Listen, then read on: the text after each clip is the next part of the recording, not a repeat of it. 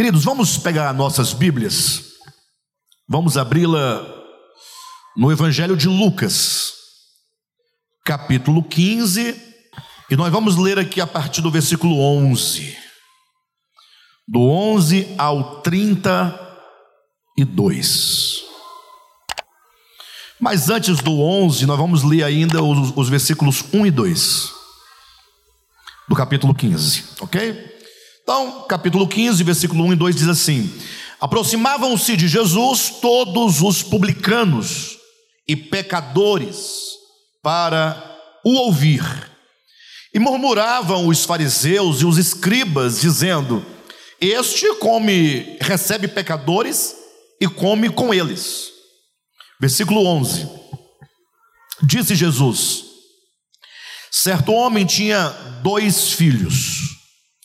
O mais moço deles disse ao pai: Dá-me a parte dos bens que me cabe. E ele lhes repartiu os haveres.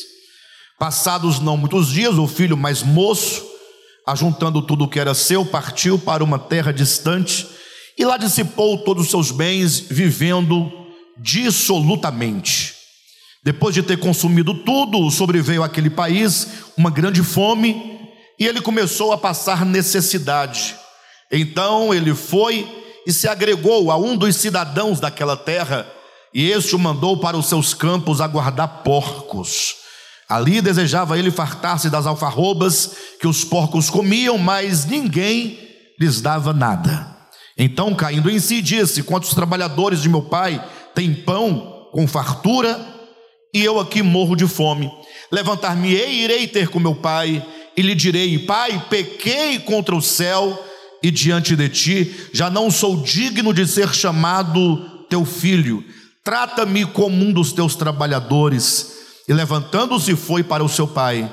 Vinha ele ainda longe quando seu pai o avistou e, compadecido dele, correndo, o abraçou e beijou.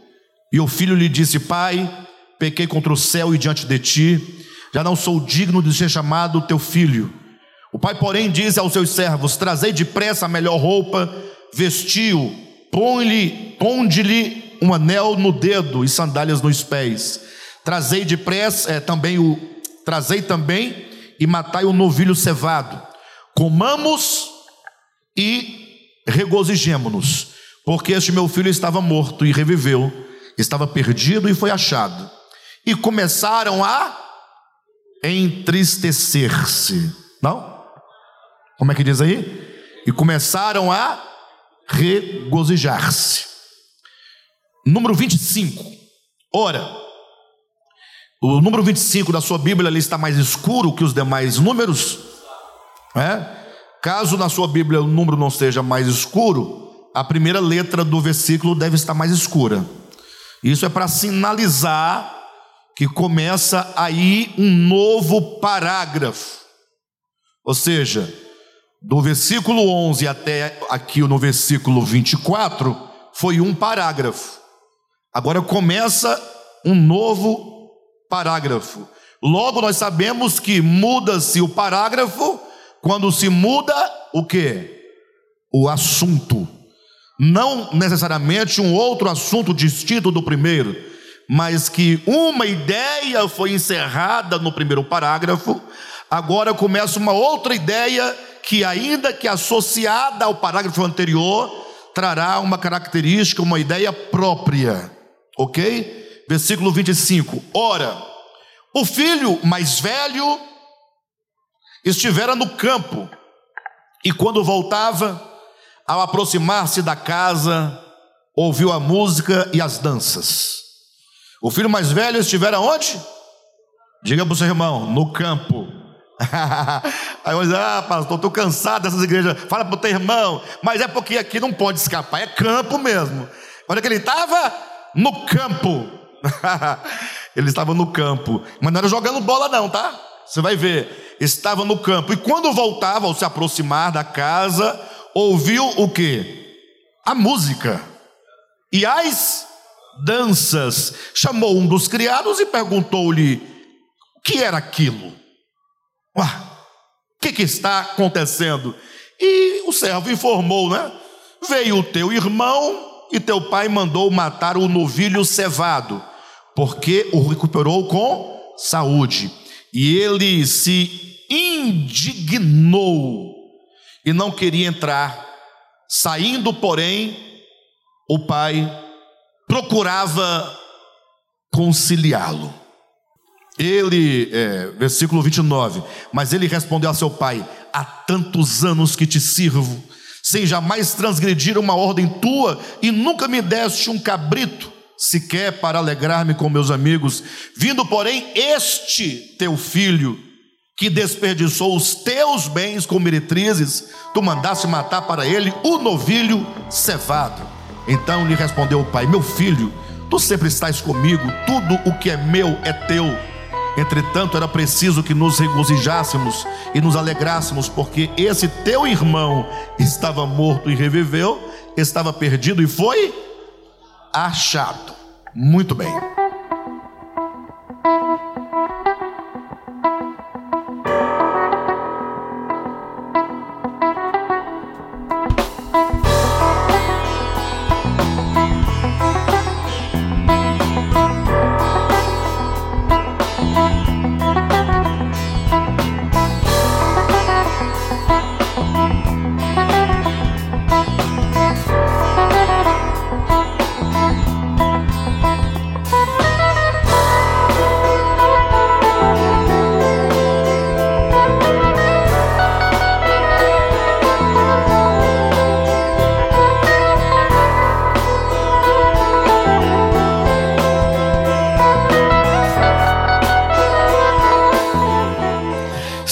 Série intitulada O Cristo Caminho, e, como eu já disse, essa série chamada O Cristo Caminho vai durar por quanto tempo nós estivermos pregando exclusivamente dentro dos quatro evangelhos. Ou seja, nós não vamos sair dos quatro evangelhos dentro dessa série, a não ser para apontar textos correlatos, mas a base textual, o desenvolvimento da mensagem estarão todos baseados nas palavras expressas de Jesus. OK? Quando ministrarmos alguma palavra baseado nas epístolas, por exemplo, não estará dentro da série O Cristo Caminho. Perfeito, pessoal? É só uma questão mesmo de nós podermos enfatizar os ensinamentos de Jesus. Imagine vocês que tivesse Paulo, Paulo é bom, né? Bacana, hein? Treze epístolas. Tem quem discorde, acho que foram somente doze, mas ainda assim é muita coisa. O apóstolo dos gentios, o apóstolo que é, construiu toda a estrutura teológica do cristianismo, né? está ali nas epístolas, a espinha dorsal, doutrinal, né? foi desenvolvida pelo apóstolo Paulo mas tem ali Paulo, aí tem ali Pedro.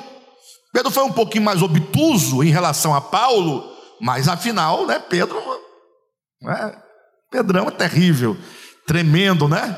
Há quem diga que ele seja a pedra sobre a qual ele está edificado, eu não sou favorável a esse entendimento, mas famoso ele é. Poxa, é famoso, pelo menos tem fama. Né? Vai que não seja exatamente o que dizem, mas, mas a fama é grande. Tem João, imagina João, o discípulo amado, né? Que escreveu ali o Apocalipse, as epístolas. Pedro escreveu suas epístolas. E. Não, vamos colocando. Paulo. Não, mas é, Paulo, é, Paulo, Pedro, João. Coloca o Tiagão lá também, sem problema. Aí você pode colocar. O Edir Macedo. É importante colocar. Por que, que é importante? Ora, porque quer você queira ou não, ele é um ícone aí para milhares de pessoas. Você não é obrigado a escolhê-lo, mas faz sentido colocar aqui o chapéu, o Soares e o Josué. Pronto. E Jesus. Tá, essa turma toda, né? Todo mundo e não, não, vamos, tá bom, chega. E Jesus. Você olha para essa turma todinha, quem você gostaria de ouvir? Fala a verdade. E Paulo não? Paulo escreveu Romanos, né? Pensa bem. Jesus é aquela conversa, né? Não, o semeador jogou a semente, tal. Paulo não, Paulo vai falar aquelas belíssimas palavras né, do capítulo 5 de Romanos, já nenhuma condenação há para os que estão em Cristo Jesus, porque ele vai explicar e vai tal. Quem você queria ouvir? O Josué pregando? O Macedo? Pedrão? João? Tiago? Né? O Chapéu? O Soares? Ou Jesus? Bem, nada contra ninguém, contra nada, mas é porque eu senti no coração, e há muitos anos eu falo isso para vocês: leiam os evangelhos, leiam os evangelhos, falo ou não falo? Leiam as palavras de Jesus, meditem. Então nós decidimos fazer uma série que não tem prazo de terminar, só para ouvir as palavras de Jesus. Saber dele o que, que ele acha. Alexandre, você está colocando Jesus contra os apóstolos ou vice-versa? Não, não. É porque nós queremos ouvir a simplicidade de Jesus. E afinal, ninguém escreveria nada se não fosse Jesus, né, pessoal? Né? Mas, mas nós vamos ainda estudar as epístolas, vamos estudar Apocalipse, dá tudo, a gente estuda tudo, porque tudo é Deus falando conosco, de alguma maneira se revelando por meio dos apóstolos, das escrituras, né? Mas assim, a nossa intenção nessa série é fazer como Maria Madalena, lá em Marcos capítulo 10, ou é Lucas capítulo 10, desculpe-me se assentar diante de Jesus e falar o que Jesus quer me dizer. E usar as palavras de Jesus para ele nos comunicar. Tá bom, pessoal? Esse é o propósito. Agora, com respeito ao tema específico da mensagem dessa manhã, dois corações e uma história, antes que eu seja questionado negativamente sobre esse tema, é verdade. É verdade, essa, essa, esse tema é de uma música de uma dupla sertaneja chamada Zezé de Camargo e Luciano. Ele tem uma música chamada Dois Corações, uma História. Inclusive, vale a pena ouvir. Para quem gosta, quem não gosta, não ouça. Né? Mas não é sobre essa música que nós vamos falar. Eu digo isso porque todas as vezes que eu pensei em ministrar o que hoje nós vamos ministrar, na perspectiva em que nós vamos apresentar a parábola do filho pródigo, esse tema sempre, essa, essa, essa, como é que fala? Essa frase, né, dos corações, sempre vem à minha mente, ao meu coração, porque tem a, a, a ideia tem relação com o que nós vamos dizer, mas não tem relação com a música, é outra coisa. Eu estou apenas dizendo que, é, de fato, quem pensou esse tema não fui eu, né? Já para ninguém falar, ah, tá vendo aí? Olha aí. Agora pega o tema de uma música profana e diz que é dele. Então, para não haver essas bobagens, tá bom? Esse, esse tema existe, eu, eu conheço essa música há anos e anos e anos e anos. É bobagem. Agora, é bonito, não é? Dois corações e uma. É, o que vale aqui não é a música, esquece a música. É bonito ou não é? Dois corações e uma só história. Na música vai dizer de dois corações, de um homem e de uma mulher, que são namorados, que se amam e termina o, o, o casamento, é noivado, é namoro, e eles voltam, depois no final ficam felizes, a música acaba dizendo dois corações e uma história, porque são duas pessoas com uma mesma história. Mas isso fica de lado. Nós queremos falar de dois tipos de corações, que no primeiro momento parece ser bem diferentes, porque estão em posições eh, muito diferentes, né?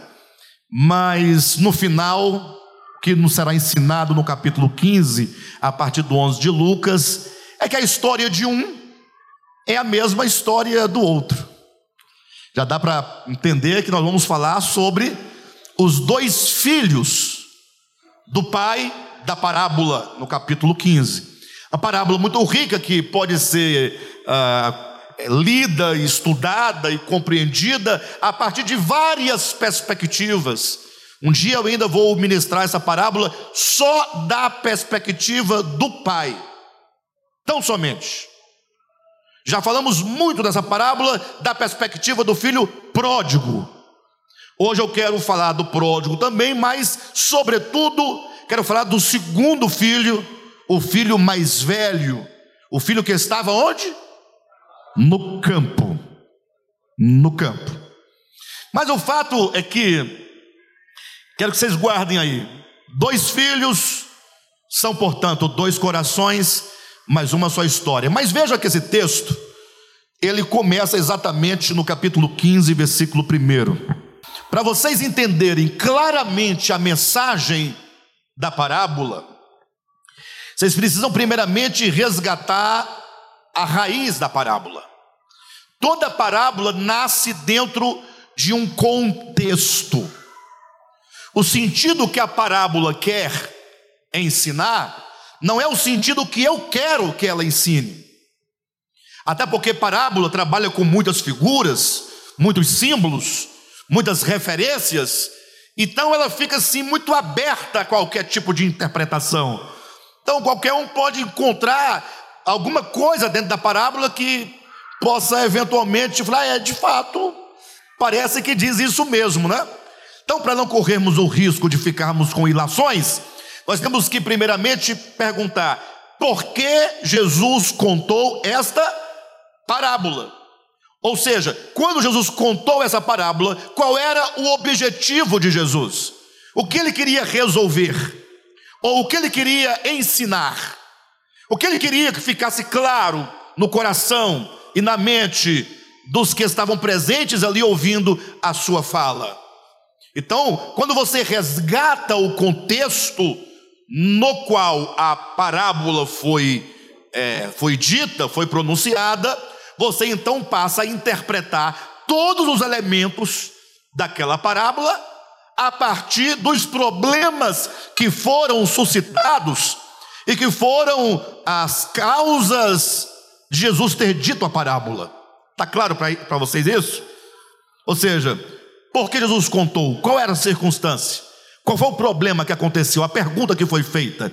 O que, que estava acontecendo que levou Jesus a contar essa parábola? Bem, eu não vou me estender muito, mas vocês vão perceber aí que os versículos 1 e 2 é a causa, é o motivo, é a raiz, é o que vai dar início ao discurso longo de Jesus, que será feito em cinco parábolas.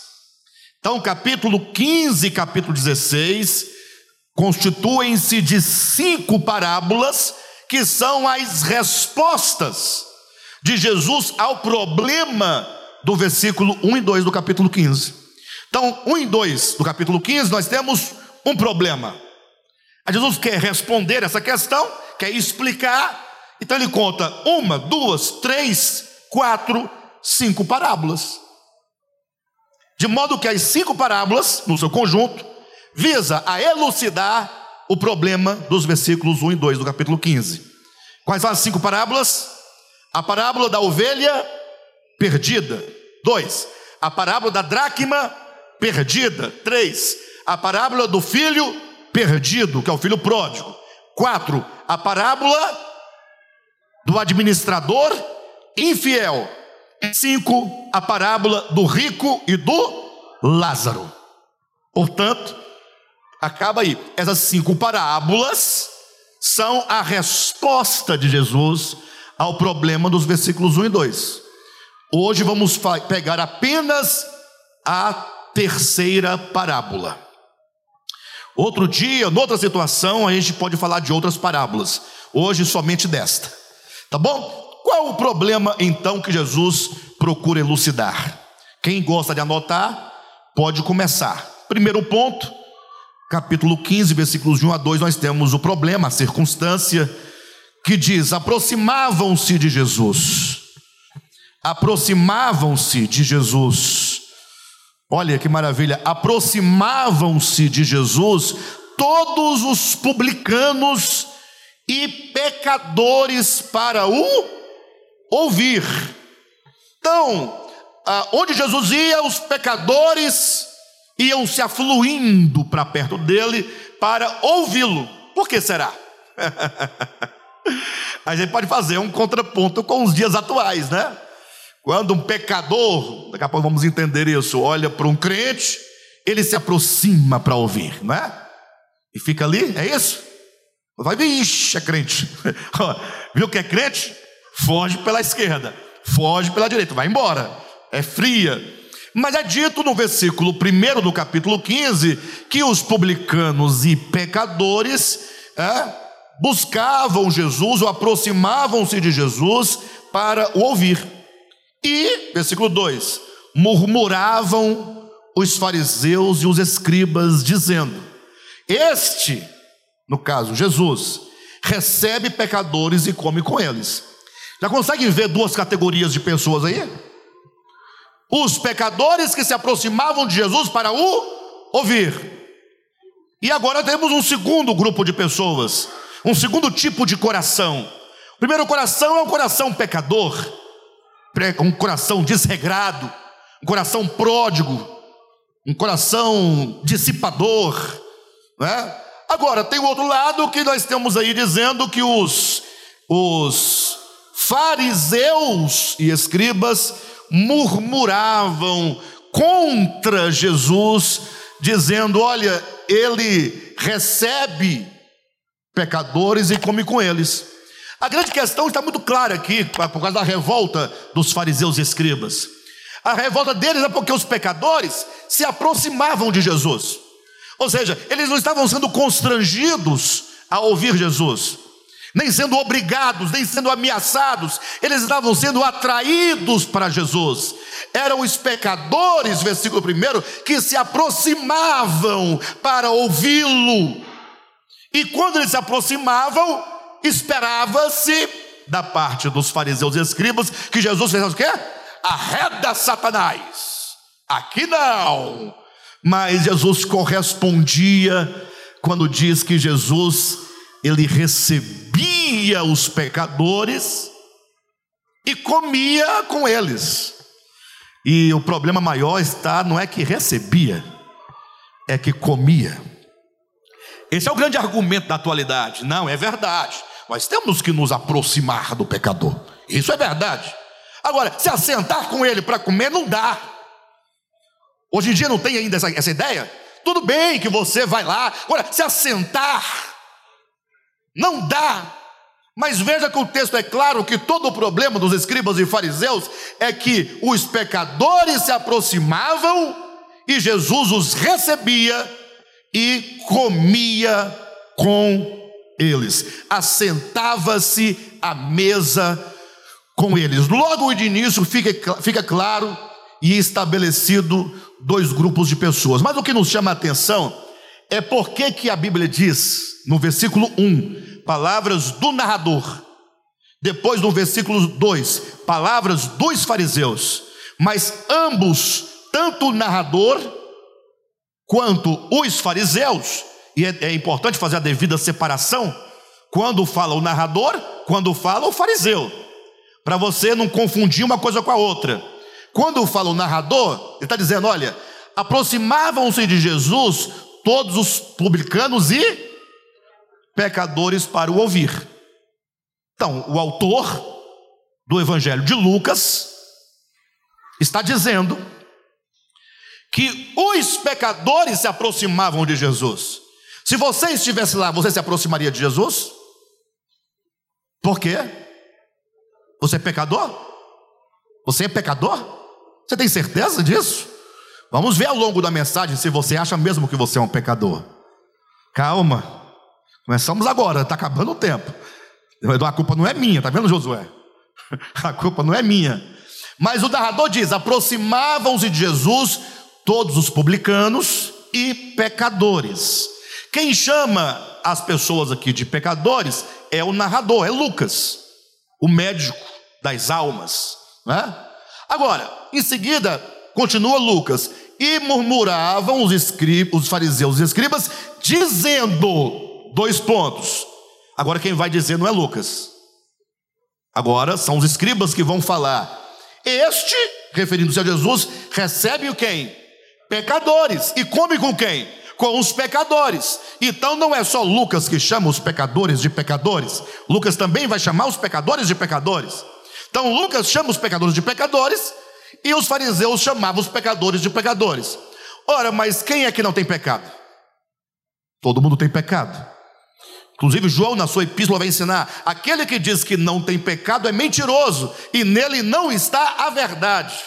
Logo, você já deve estar desconfiado que a ideia de pecadores, nesse contexto, não é a mesma ideia quando João, na sua epístola, diz que aquele que não tem pecado é mentiroso. Quando é, é Paulo diz aos romanos que não há nem um justo sequer, logo quantos são pecadores? Todos. Quando diz aquele que diz que não tem pecado é mentiroso, né, e nele não está a verdade, logo quantos são pecadores?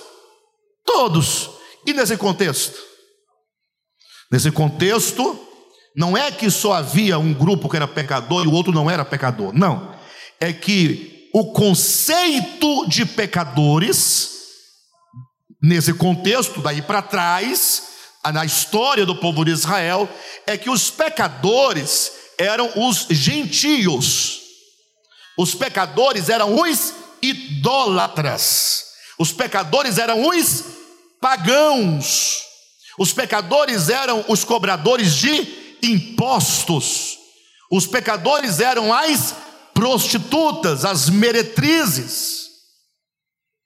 Em detrimento ao povo de Israel, que não se consideravam pecadores. O contexto é muito claro. Só você voltar um pouquinho lá para Gênesis capítulo 12, e Deus fala assim: Abraão, Abraão, ó, tá vendo a confusão? A terra está totalmente cheia de pecado, de violência, de maldade, de tudo. E eu tentei resolver o problema lá no dilúvio, mas não resolveu nada, o pau quebrou de novo, virou tudo a mesma coisa. Então, agora a estratégia é outra. Sai da tua terra, vem, vem para cá. Ele separa Abraão. Quando Abraão é separado de todos os povos, ele se tornou o quê? Santo. Santo em que sentido? A palavra santo quer dizer separado. Então, nesse sentido, Abraão não faz parte, nesse sentido, entendam? Abraão é alguém separado de todos os demais. Então ele se tornou diferente. Ele foi um escolhido, ele foi separado, e dele sairia uma nação semelhantemente separada. Da, nasceu de Abraão, nasceu é, Isaac, Isaac nasceu Jacó, Jacó vieram os doze filhos, e deu nesse povo aí. Agora, porque fariseus e escribas eram títulos de patentes religiosas, das castas de líderes religiosos do povo de Israel. Então o povo de Israel falava: lá estão quem? Os pecadores. E nós? Nós não somos os pecadores.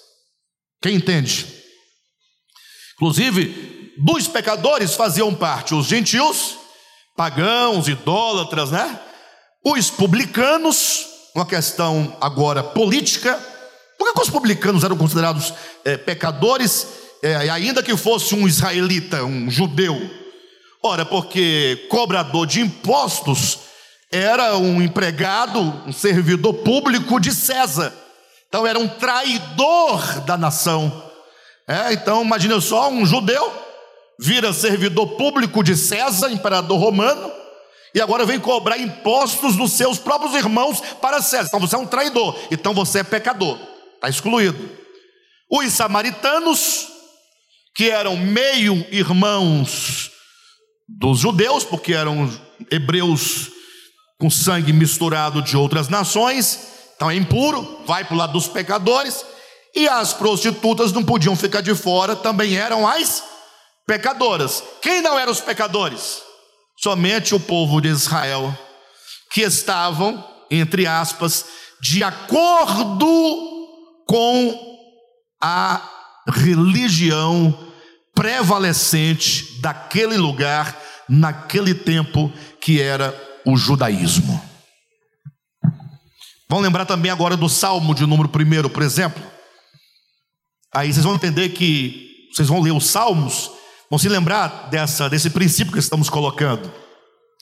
Quando diz assim: olha, bem-aventurado é o homem, pessoal, bem-aventurado é o homem que não se assenta na roda dos escarnecedores, nem se detém no caminho dos pecadores. No caminho de quem? Dos pecadores. Espera aí. O que ele está dizendo? Com quem ele está dizendo? Para quem ele está dizendo? Então veja que o próprio Salmo vai trazendo, não é? Aí ele vai dizer: Bem-aventurado aquele que não anda segundo o conselho dos ímpios, nem se assenta na roda dos escarnecedores, nem se detém no caminho dos pecadores, antes o seu prazer está na lei do Senhor, e na sua lei medita de dia e de noite. Ele será como uma árvore plantada junto a ribeiros de água, e que no devido tempo dá o seu fruto. Aí ele diz: Os ímpios não são assim. Os ímpios são como folhas que o vento dispersa. E ele vai concluir o salmo dizendo: portanto, que os justos, ou os ímpios, ou, é, ou melhor, os pecadores não prevalecerão na congregação dos justos. Está aí?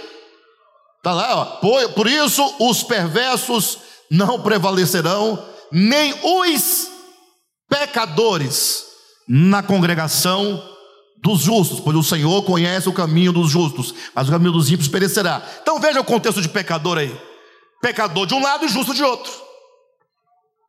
Você faz parte de qual grupo desses aí?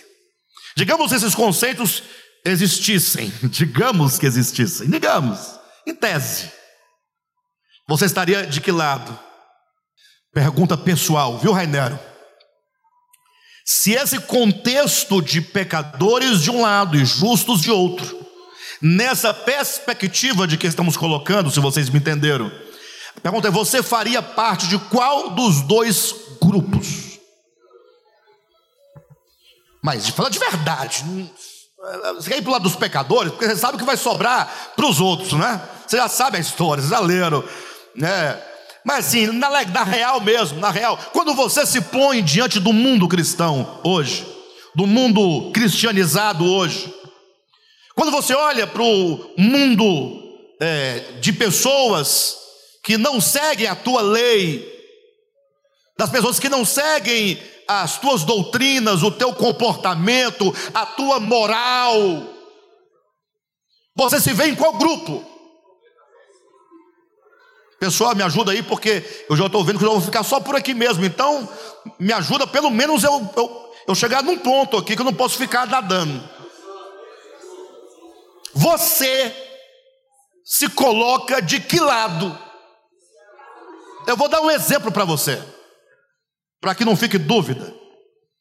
Está vindo você para a reunião de domingo, olha, que maravilha com a Bíblia na mão, sua esposa, ambos bem vestidos, seus filhos, cada um com a Bíblia, cada um com a ofertinha dentro do bolso, caminhando para o Devap.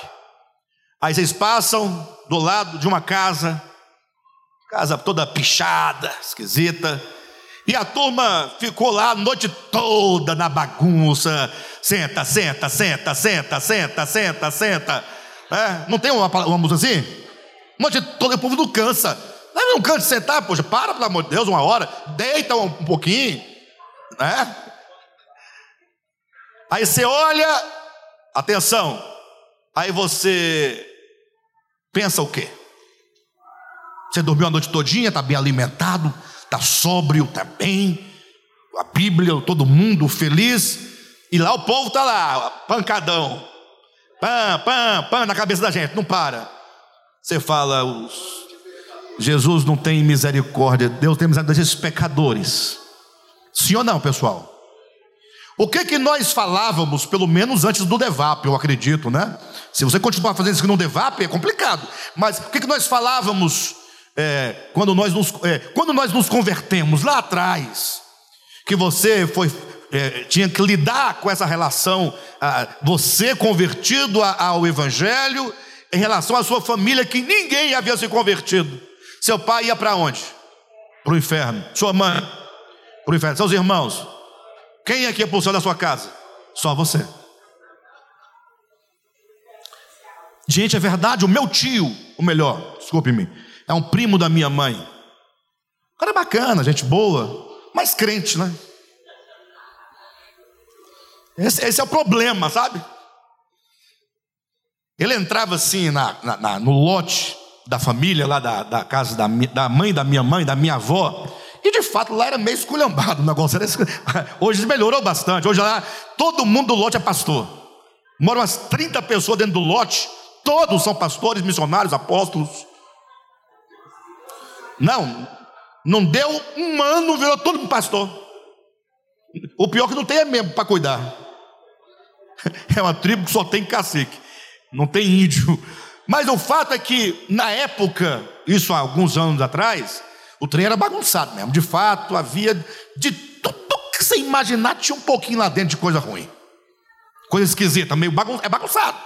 O trem lá, vocês não têm ideia, vocês não têm noção do que eu estou falando. Eu não vou falar aqui para não, não, né, não precisa. Aí o, o primo da minha mãe, crente, daqueles crentes de verdade, Tipo desses daí que está aí no texto, né? Escribas e fariseus, esse, esse povo da lei, da letra, das vestimentas, dos cultos, dos jejuns, dos montes, das orações, não é? Dos dízimos, essas coisas assim. Ele entrava e ao invés de dizer bom dia pessoal, boa tarde pessoal, não, ele dizia tá todo mundo no inferno, olha o lago de fogo. Já entrava assim, olha o lago de fogo, tá todo mundo no inferno. E aí ele falava, já observaram que eu falo um pouco rápido e às vezes vocês não entendem o que eu falo? Vocês ainda entendem alguma coisa porque eu me esforço para falar pausadamente, mas se eu me deixar levar pela minha natureza de Miranda, de Rodrigues, vocês não vão entender quase nada. Aí ele ia pregar, o povo lhe dizia: Está dizendo que Jesus morreu na cruz, né? Então ele só fazia gesticular porque a palavra não saía, era muito rápido. Agora, quando fala, olha o lago de fogo, essa frase saía limpa. Olha o lago de fogo, falava bem, bem explicado. Entende? A pergunta é: de que lado você se põe dentro deste contexto bíblico, caso ele existisse hoje?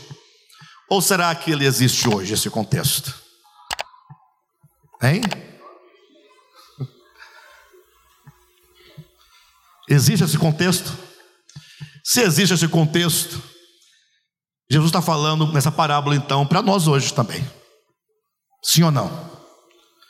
Jesus, nesta parábola, ele vai falar de dois corações: o coração dos pecadores e o coração da congregação dos justos. Que no final, se você analisar, pesar, mensurar, observar, a história será a mesma. Ambos os filhos destituídos da graça de Deus. Agora entenda, porque quando a gente fala destituídos da graça de Deus, a ideia é que Deus, ah, Deus privou os filhos de sua graça. Hoje em dia, quando a gente fala destituídos da graça de Deus, você pensa o quê? Ah, Deus, né? Não concede a sua graça. Inclusive, tem uma discussão muito em voga ainda nos dias de hoje: é, para quem Deus dá a sua graça? Ora, de duas, uma, ou ele dá a sua graça para todo mundo, ou ele não tem graça. Porque a palavra já está dizendo: é graça, é graça. A graça não pode ser enclausurada, porque graça é bondade, é amor desmedido, é amor incondicional, é perdão incondicional. Por isso que é graça. Mas o fato é que, quando nós olhamos para esse contexto no qual nós vivemos, comparando com o contexto da Escritura, né, vamos perceber que esses dois filhos representam dois tipos de pessoas que se relacionam de alguma forma com a graça de Deus. Então nós temos a graça de Deus representada na pessoa do Pai, essa graça que é disponível a todos, a ambos os filhos, mas que o problema, no entanto, não está no, no pai de privar os seus filhos da sua graça, mas está no tipo de relação que um filho e outro tem para com a graça de Deus. Como você vê a graça de Deus? Como você se apropria da graça de Deus? Como você toma para si essa graça de Deus? Então, o texto da parábola começa falando de dois filhos. Um pai tinha dois filhos. Então, se no capítulo 15, versículos 1 e 2, você tem lá os pecadores de um lado e os justos do outro. Os justos estavam intrigados, estavam aborrecidos, porque Jesus conversava com os pecadores, se aproximava dos pecadores, comia com os pecadores, recebia os pecadores, os pecadores procuravam a Cristo, e aqui do outro lado, os fariseus olhavam e diziam: Não, esse negócio não vai dar certo, não funciona, não me convence. Se Jesus fosse Jesus de fato, fosse santo de fato, fosse o Messias de fato, não estaria com os pecadores, não se envolveria com os pecadores, se envolveria conosco. Nós somos a congregação dos justos. Aí Jesus vai explicar essa situação. Então, que fique claro qual era o aborrecimento dos escribas e fariseus. Estão claros? Qual era o problema que estava acontecendo, ou a circunstância que gerava tamanho descontentamento na, é, para os escribas e fariseus. Jesus comendo com pecadores, recebendo pecadores, os pecadores procuravam Jesus para ouvi-lo. Jesus então vai explicar nos seguintes termos: um pai tinha dois filhos. Então o bom leitor já desconfia que esses dois filhos já estão no capítulo 15, 1 e 2. Esses dois filhos de que Jesus vai dizer aqui, um são os pecadores. E o outro? O outro, os escribas e os fariseus. Agora, é importante nós é, entendermos ah, mais profundamente a questão. Quando eu disse que de um lado nós temos pecadores, de outros, ah, de outro lado, os justos, não quer dizer que seja exatamente isso.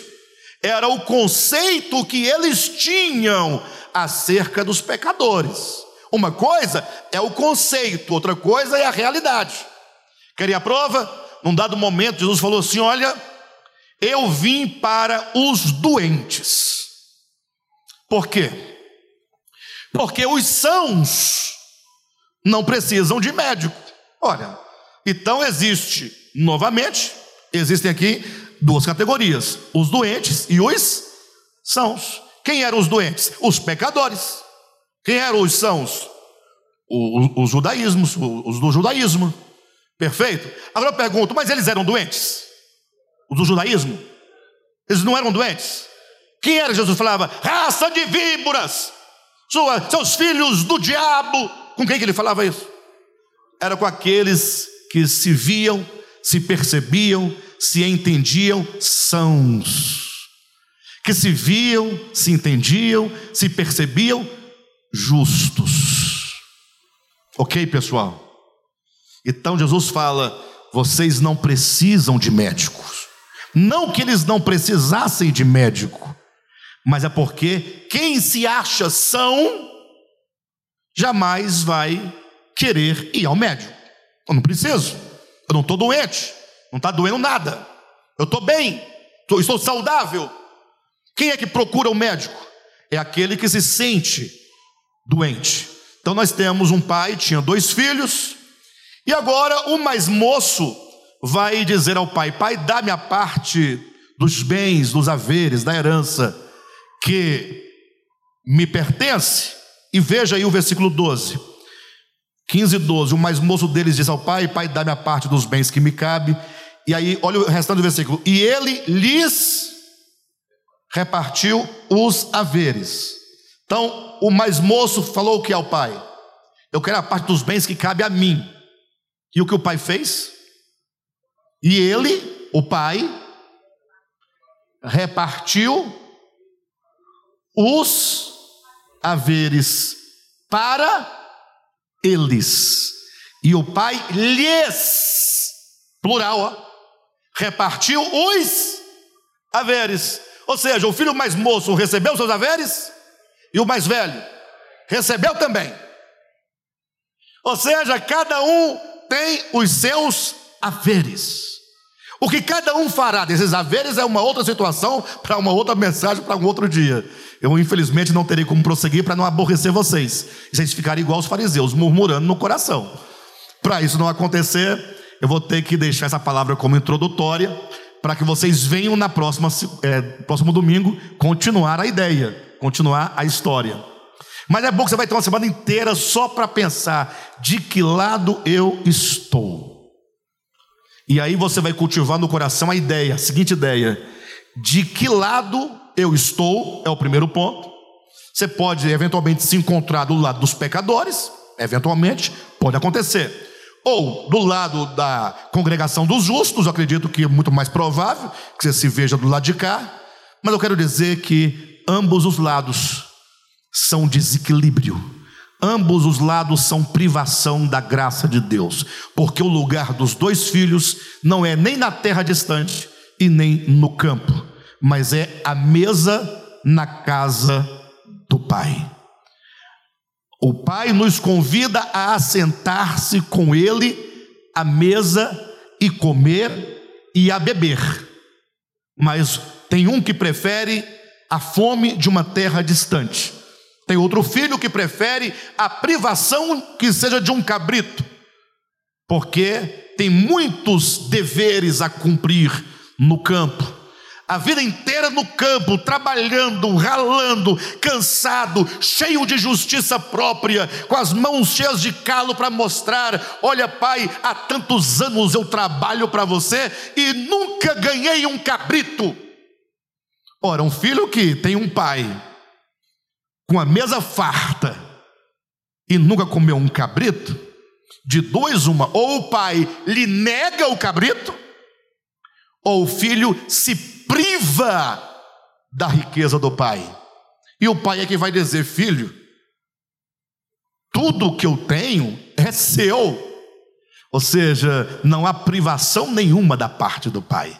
Mas o filho mais velho é o que se priva portanto, das riquezas do pai, como o filho mais moço também se privou ao ir para uma terra distante onde tinha fome. Logo, nós temos três lugares: a terra distante, o campo e a mesa do pai. É para cá, para esta mesa, que eu quero convidar todos vocês a virem, ou a que todos nós possamos ir ou permanecer nessa mesa com o Pai. Nós vamos continuar a desenvolver essa mensagem na próxima semana. Me desculpem, o tempo nosso é curto, mas é por aí. Espero que essa pequena introdução tenha colocado no coração seu desejo de voltar aqui na próxima semana. Tá bom?